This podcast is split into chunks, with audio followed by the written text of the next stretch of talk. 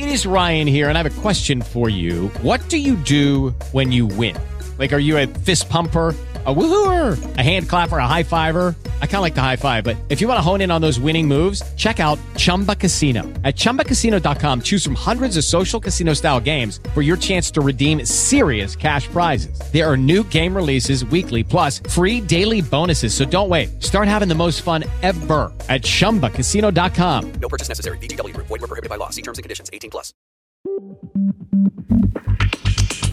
Eu sempre tentei fazer de tudo para que isso não chegasse a esse extremo. E como eu disse, eu tenho como provar tudo. Eu não aguentava mais ameaças. E esses vídeos aí que tá sendo postado, postando vídeo cortado. Postando vídeo cortado, cara.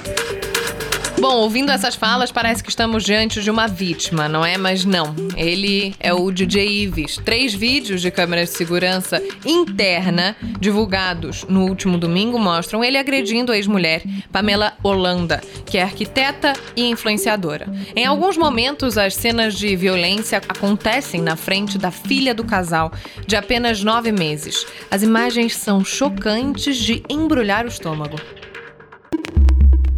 No quarto do bebê, DJ Ives acerta Pamela com uma toalha e quando a mulher fica de costas, o DJ começa uma sequência de chutes.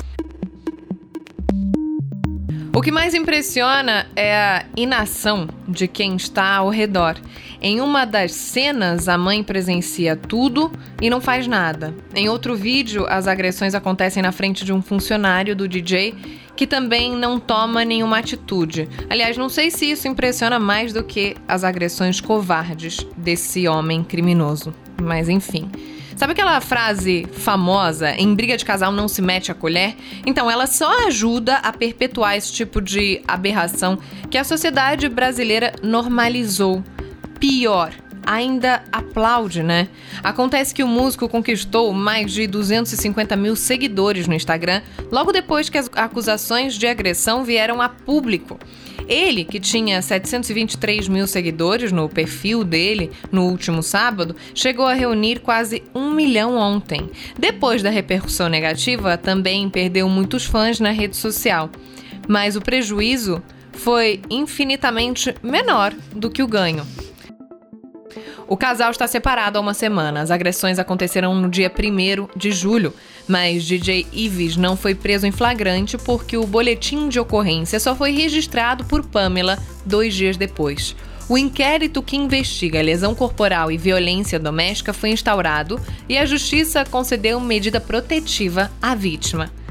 Um dos maiores produtores de forró do Brasil, Ives, teve as ações repudiadas por cantores de sucesso. Ele também foi demitido da produtora da qual fazia parte. O dono da empresa, Xande Avião, se posicionou sobre o assunto.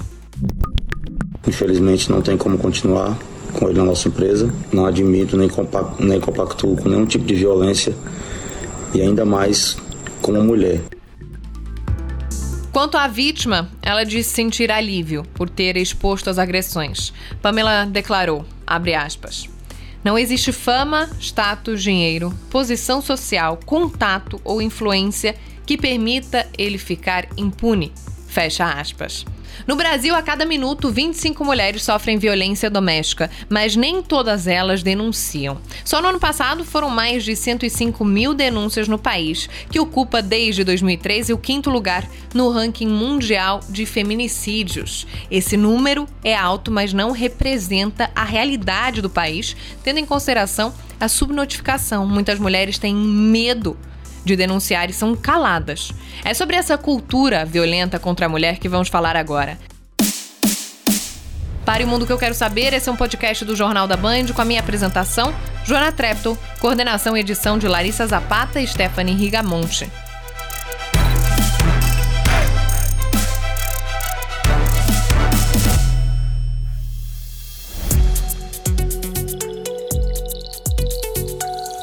Primeiro chama a psicanalista Vera Iaconelli, doutora pela USP e diretora do Instituto Gerard de Psicanálise. Vera, obrigada por você conversar com a gente, conversar com o Pare o Mundo Quero Saber. Eu queria, em primeiro lugar, te parabenizar pelo vídeo que você postou, que eu acho que é um vídeo muito esclarecedor, você postou no Instagram. Queria falar sobre algumas questões que você toca nesse vídeo e outras que permeiam essa cultura violenta contra as mulheres. Você falou e muito bem que esses episódios que têm provas, né, provas que são incontestáveis e que são midiáticos, porque envolvem pessoas públicas, geram muita repercussão, enfim, são a poucos comparados à realidade de milhões de mulheres. A gente tem aqui alguns números até que me surpreendem por serem pequenos, né? A gente tem uma subnotificação muito grande. Então, esse caso, como o da Pamela, das agressões que ela sofre, escancaram uma realidade que a gente já, já sabe que existe, mas quando a gente vê a gente se assusta, né? Aquelas imagens são de embrulhar o estômago, mas aquilo é algo que, que existe, que às vezes a gente até fecha os olhos, né? É, então, é, é, curioso como esses eventos que, que vêm a público, por conta dessas questões que a gente pensou, né, do fato deles serem pessoas midiáticas, enfim, é, e porque tem uma prova material na filmagem, como eles acabam iluminando por um lado, escurecendo por outro, porque é como se ali aparecesse só a figura do agressor e a gente, e a gente fica siderado ali naquela, como é possível esse homem fazer isso, como é que é possível essa cena, quem é esse cara, é, é aumentou o número de seguidores desse DJ, é, e, no entanto, a gente esquece que não só isso é corriqueiro, como isso diz respeito a todos nós. Não diz respeito só a quem bate e é agressivo fisicamente, moralmente, mas a toda uma omissão que essas cenas acabam revelando também. Isso é muito assustador mesmo. É, a gente vê nas imagens as pessoas que estão ali no meio da briga, que é literalmente no meio da briga, Vera, e não fazem nada. Todos nós ficamos constrangidos quando um casal começa a, a brigar, a se desentender perto da gente, né? Mas a gente não tá falando de um desentendimento. A gente tá falando de uma atitude criminosa que pode levar à morte da vítima, que pode levar à, morte da mulher. Então, essa omissão ela age com cumplicidade nesse crime, né? Por mais que ele possa assustar as pessoas, ele possa uh, coagir as pessoas, né? As testemunhas, para que não façam nada, você se torna um cúmplice daquilo que está acontecendo. Isso, eu acho que se torna cúmplice na cena, que pelo menos tem duas cenas ali é, nas quais a gente vê uma mulher entre os dois, meio em, pondo uhum. o corpo entre ele e a moça, Uh, e ao mesmo tempo saber muito bem o que fazer, que também corre risco, uma pessoa que também está correndo risco ali, porque como mulher e, e, numa situação ali desprotegida, e uma outra cena onde tem um homem que se talvez pudesse ali fazer alguma coisa também não faz. Então tem, tem então esses pelo menos dois personagens ali visivelmente envolvidos na cena. Só que tem uma omissão que ela é muito maior, acho que é isso que fica às escuras, quer dizer, essa mulher aparece no dia seguinte em algum lugar com o olho roxo, ela passa pelo porteiro do prédio, da casa, do condomínio, ela passa, ela encontra pessoas, né, ela, ela é visível, a gente ouve gritos, a gente vê machucados, a gente tem como sim, pelo menos desconfiar da violência doméstica, mas existe uma omissão cultural, existe uma aquela frase famosa, né, que uhum. é briga de casal ninguém mete a colher. Então essa é uma frase famosa que é um flagrante de omissão cultural. É como se dissesse ali, olha, entre o casal, o homem que manda mesmo, o que ele tiver que fazer, ele vai fazer, uhum. e ninguém se mete, que eles se entendem, porque no fim a mulher meio que merece, né? Essa frase ela é cheia de, de desdobramentos aí, né? E ela dá a entender isso. Então essa omissão é generalizada, ela é nossa também. Quando essa mulher chega na delegacia, muitas vezes ela não é bem atendida, ela não é bem recebida. A pessoa pergunta o que, que ela fez, assim, como se existisse alguma coisa que alguém fizesse que justificasse uma resposta violenta, como se existisse alguma coisa que possa ser resolvida entre seres humanos a partir de tapas, socos e pontapés, uhum. né? Você falou sobre a omissão, Vera. Eu vi nas redes sociais um movimento, vários tipos de movimento, desde os mais óbvios, né, repudiando totalmente as agressões e esse criminoso, mas também, pela primeira vez, eu vi muitas pessoas postando sobre a omissão de amigos. Porque no dia seguinte, quando ele uh, começou a postar uh, stories e esclarecimentos e desculpas e enfim, ele estava rodeado de amigos. Então o questionamento é: você não se diz machista, não se diz agressor, mas você compactua porque você sabe que os teus amigos são. Então essa omissão, ela existe. Todos nós em algum momento talvez já passamos por isso e não nos alertamos. E é isso que a gente tem que se alertar a partir de agora, porque esse movimento, ele salva vidas. Sim, sim, e acho que ouvindo você falar, me ocorre assim que talvez a gente possa pensar em três momentos, né, necessários, tem que ter o repúdio, né, a gente tem que discutir omissão e a gente tem que discutir a conivência, quer dizer, aquela pessoa que está ali é, não só se omite, mas aquela que incentiva. Ah, não, ela merece mesmo, é isso mesmo, é, mulher é assim mesmo que a gente trata, ah, você tá certo, amigão, né? Quer dizer, então são níveis ali muito perigosos que fazem com que a gente tenha esses recordes de violência contra mulher. E a gente sabe, inclusive, que a violência contra a mulher negra e os feminicídios de mulheres negras é muito maior do que a violência contra as mulheres brancas e o feminicídio de mulheres brancas. E essas pessoas não costumam ter tanto acesso assim, né? A serviços, à mídia. Então tem todo um, uma questão social em uhum. jogo aí. Não é só a questão desse sujeito que é o agressor. Somos todos nós que temos responsabilidade de alguma forma em relação a essas cenas. Quanto mais a gente mergulha no Brasil, né? Quanto mais a gente mergulha no Brasil de verdade, pior fica a situação. Essas situações de vulnerabilidade social, elas se agravam muito. Eu queria conversar com você, Vera, sobre essa situação em que nós mulheres, a maioria, ampla maioria, se vê quando está num relacionamento que é abusivo é uma culpa, é, um, é uma vulnerabilidade, é uma situação de não entender que dá para sair, é uma escalada de violência muito grande. É a violência que começa primeiro com a violência psicológica e envolve a vítima. Por que, que o nosso país está do jeito que está no que diz respeito à violência contra a mulher? Então, Joana, assim, a gente vem de um longo processo histórico no qual o lugar da mulher, não só no Brasil, mas é, no mundo todo, ele sempre foi um lugar subalterno em relação ao homem, e isso era aceito como uma coisa completamente acordada, resolvida, era assim, né? As mulheres ficavam em casa, os homens ficavam no espaço público, o que eles faziam fora de casa era problema deles, o que a mulher fazia dentro de casa era problema do homem, ele que chegava e punha a ordem na casa, resolvia e fazia. Então, é, a mulher não tinha esse acesso ao mundo e ela devia, sim, obediência ao marido. Isso estava na lei, isso estava combinado, né? Com o feminismo, e com gestos, não só dentro do movimento civil do feminismo, mas com gestos pessoais das mulheres falando não, a gente não quer mais esse lugar, a gente, nós somos seres humanos e independentemente do gênero, a gente quer ter os mesmos direitos, com toda uma luta aí uhum. para as mulheres serem consideradas humanos entre outros, né?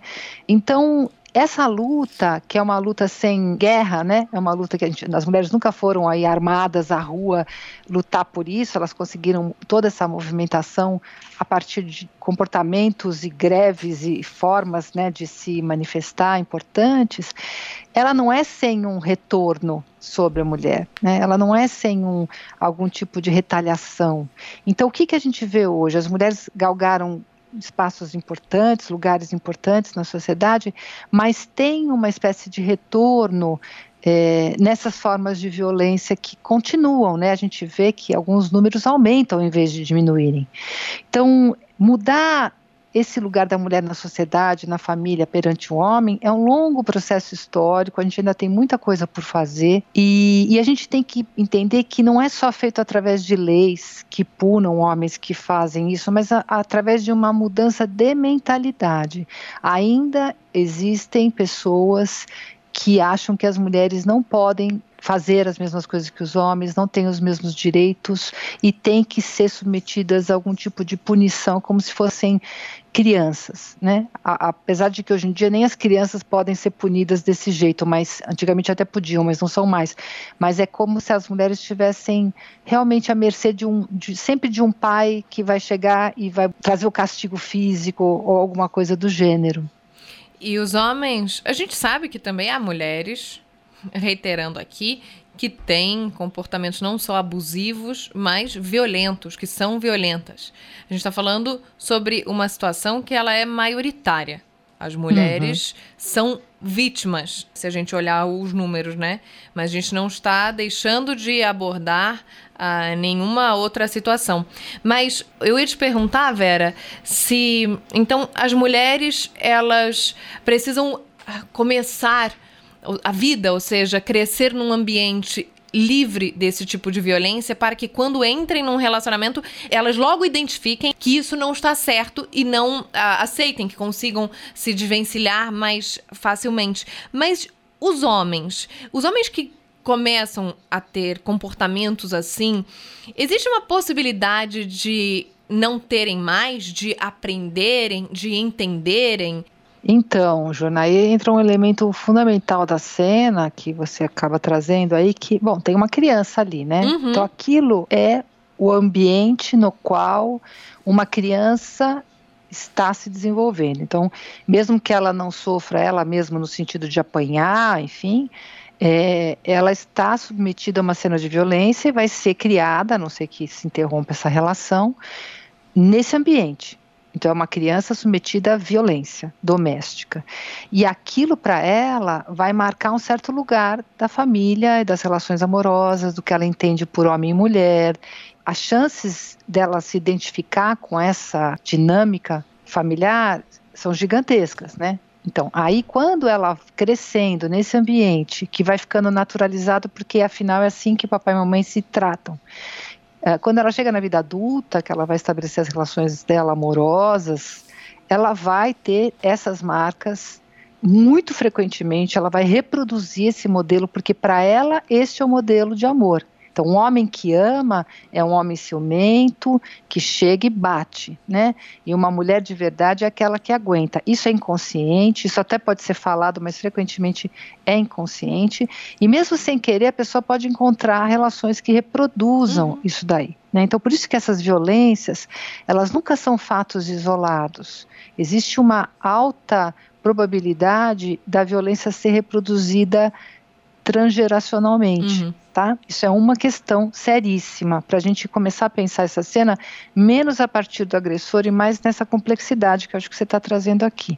Então, Bom, tem jeito? Tem, né? Tem gente fazendo trabalhos lindíssimos com sujeitos que foram culpabilizados e foram criminalizados e que responderam legalmente por isso. Então, tem psicólogos psicanalistas que conversam, que fazem trabalhos de grupos de rodas de discussão com esses sujeitos infratores e conseguem mudar comportamentos de uma forma muito significativa também. Por quê? Porque justamente escutando esses sujeitos, eles vão percebendo o que está em jogo ali. Né? Quer dizer, então o cara acha que ser homem é bater, ele acha que o amor se transmite assim, ele acha que a mulher não é igual ao homem, todas coisas que num trabalho como esse podem ser reveladas, podem ser pensadas, podem ser interrompidas, né? Então existem trabalhos importantes tentando fazer com que a mudança de mentalidade destes sujeitos, é, que não adianta só você falar, não é para bater, você tem que escutar a pessoa e tentar entender o que, que move ele nessa cena a Susana Muscati, uma psicanalista importante, vai dizer que esses homens violentos, eles não têm nada de fortes e nem de másculos. Na verdade, são homens muito frágeis, que têm uma masculinidade fragilizada, um, que ela chama de um desamparo identitário, e que, para se mostrar fortes, eles são violentos com as mulheres justamente porque eles são, é, se sentem inseguros né? Então, por trás da violência, o que tem é uma insegurança em relação à própria virilidade, à própria masculinidade. É um trabalho que eu imagino que seja difícil, né? É, que seja muito complexo. Obrigada, viu, Vera? Nossa, eu que agradeço a oportunidade de tocar no assunto que que nos concerne a todos. Assim, uhum. Lembrando que é importante ligar para um 80 quando você ouvir alguma gritaria, algum problema na, no teu prédio, na tua rua, ouvir uma colega, uma amiga de olho roxo, usando óculos escuros, qualquer indício, é melhor a gente perguntar e ser um pouquinho mais invasivo do que se omitir e depois pegar essa notícia no jornal. Com certeza, Vera. Obrigada. Eu que agradeço.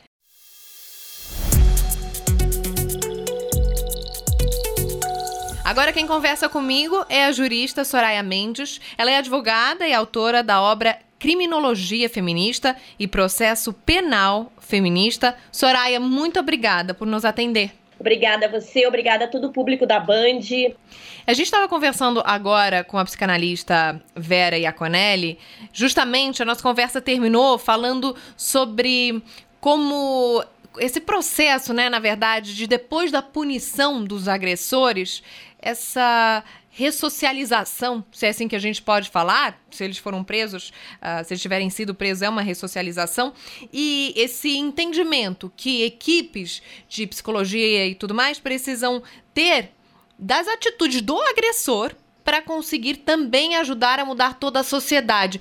É um sistema muito complexo que vai desde a denúncia, a punição e a ressocialização para que a gente consiga evoluir enquanto sociedade e conseguir também que a gente consiga mitigar esse tipo de comportamento violento, covarde, né, Soraya? Pois é, eu acho que é importante a gente fixar também agora, num campo mais jurídico, duas esferas que são importantes. Uma delas é que se busque sim a responsabilização. Ou seja, esses atos, eles são atos que violam, obviamente, as normas, as normas jurídicas, muito especialmente as normas de natureza penal, e elas exigem essas condutas todas uma resposta de parte do Estado. Portanto, também é importante para, além de todo um processo de reintegração destas pessoas, destes homens agressores, que se conscientizem dos atos praticados e que tenham dentro da sociedade também uma resposta de maneira a que a sociedade lhes mostre também o quanto aqueles atos são reprováveis, mas também, de um outro lado, não retirar a possibilidade, ou melhor dizendo, a necessidade de responsabilização. Porque um dos grandes males em relação à violência contra a mulher infelizmente, a palavra a ser utilizada é impunidade. Uhum. Então, não falo aqui, portanto, simplesmente em pena de prisão, em todos esses mecanismos que são mecanismos muito gravosos, mas é necessário que haja, sim, uma responsabilização do agressor, uma resposta do Estado, uma resposta do Estado que não exime que esse mesmo Estado adote políticas públicas efetivas de combate à violência, de modificação da cultura, não exime também a sociedade de se responsabilizar por esta modificação, obviamente cultural, e por atos de violência que esteja presenciando, como esse que recentemente aconteceu, mas por um outro lado também é importante que a gente sempre deixe gravado que o Estado ainda nos deve, a nós todas, mulheres, respostas e que sejam respostas efetivas em relação a todas as formas de violência. Soraya, o sistema é machista, por que, que há tanta impunidade? É, na realidade, nós temos um sistema que funciona nos mesmos moldes da sociedade patriarcal que nós temos. Nós temos, infelizmente, dentro do sistema de justiça, de uma forma geral, e do sistema de justiça criminal especificamente, uma forma de tratamento da vítima que é de responsabilizar, no mais das vezes, as vítimas em relação à violência sofrida. Então, nós não temos é, poucos exemplos para demonstrar o quanto as mulheres são aquilo que nós chamamos em criminologia e também utilizamos no campo do processo penal de revitimização. O sistema funciona como uma, um mecanismo de impor mais dor e sofrimento às vítimas. Então, isso é algo com que é, nós temos lidado claro que historicamente, mas muito mais nos últimos anos, nas últimas décadas, em denúncias muito efetivas a respeito do sistema de justiça para que se modifique. O caso Maria da Penha é um caso emblemático nesse sentido, ou seja, de que maneira o Estado brasileiro, de uma forma geral, foi é, instado por um organismo internacional a criar um complexo de políticas públicas e também a sinalizar a necessidade de modificações no campo não só legislativo, mas também de funcionamento do próprio sistema de justiça criminal. Soraya, quando as mulheres vão denunciar, muitas vezes o que acontece é uma dificuldade, né? Ali em Maria da Penha, as delegacias especializadas agora vão na contramão disso, mas há uma dificuldade para denunciar. Ou seja, a mulher precisa passar por cima do medo, do constrangimento, da vontade de fazer aquele relacionamento dar certo, da culpa, chegar a uma delegacia e ainda ser um, encarar um sistema que, que tem lacunas fortes. Mas, de qualquer forma, a gente precisa, Soraya, lembrar que todas as notificações, denúncias, elas ajudam um todo, né? Então a gente precisa denunciar. Exatamente. Por mais que nós tenhamos todo esse complexo ainda de problemas no campo da, do atendimento, que nós tenhamos muito ainda o que avançar, como você mesma colocou, é muito importante que todas as mulheres estejam cientes de que devem fazer as denúncias. E que nós todas, essa luta, claro, não é somente nossa, é nossa e também dos homens, mas muito especialmente que nós todas estejamos imbuídas do desejo de mudar esta, esta situação pela nossa união também. Uhum. Redes de apoio são fundamentais. Então, é muito importante que nós tenhamos sempre uma atitude de denúncia em relação ao que acontece nestes casos, mas, por um outro lado, que nós também façamos com que esta situação mude a partir do fortalecimento, do empoderamento de cada mulher. E isso também parte, claro, das nossas condições de estarmos unidas contra a violência.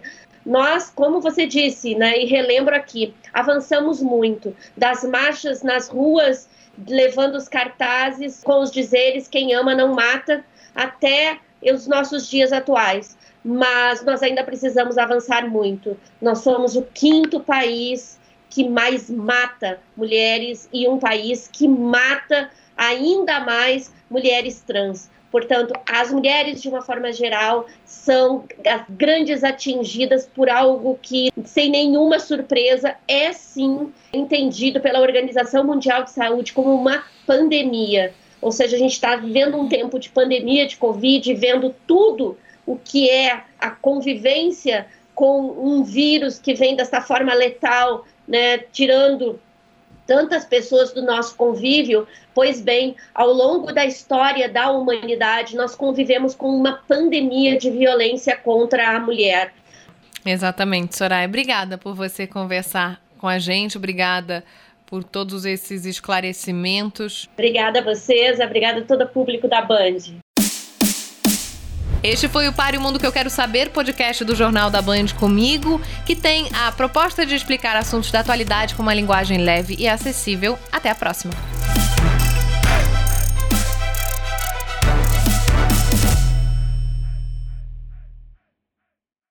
It is Ryan here and I have a question for you. What do you do when you win? Like are you a fist pumper? A woohooer, a hand clapper, a high fiver. I kind of like the high five, but if you want to hone in on those winning moves, check out Chumba Casino. At ChumbaCasino.com, choose from hundreds of social casino style games for your chance to redeem serious cash prizes. There are new game releases weekly, plus free daily bonuses. So don't wait. Start having the most fun ever at ChumbaCasino.com. No purchase necessary. VGW. Void were prohibited by law. See terms and conditions. 18 plus.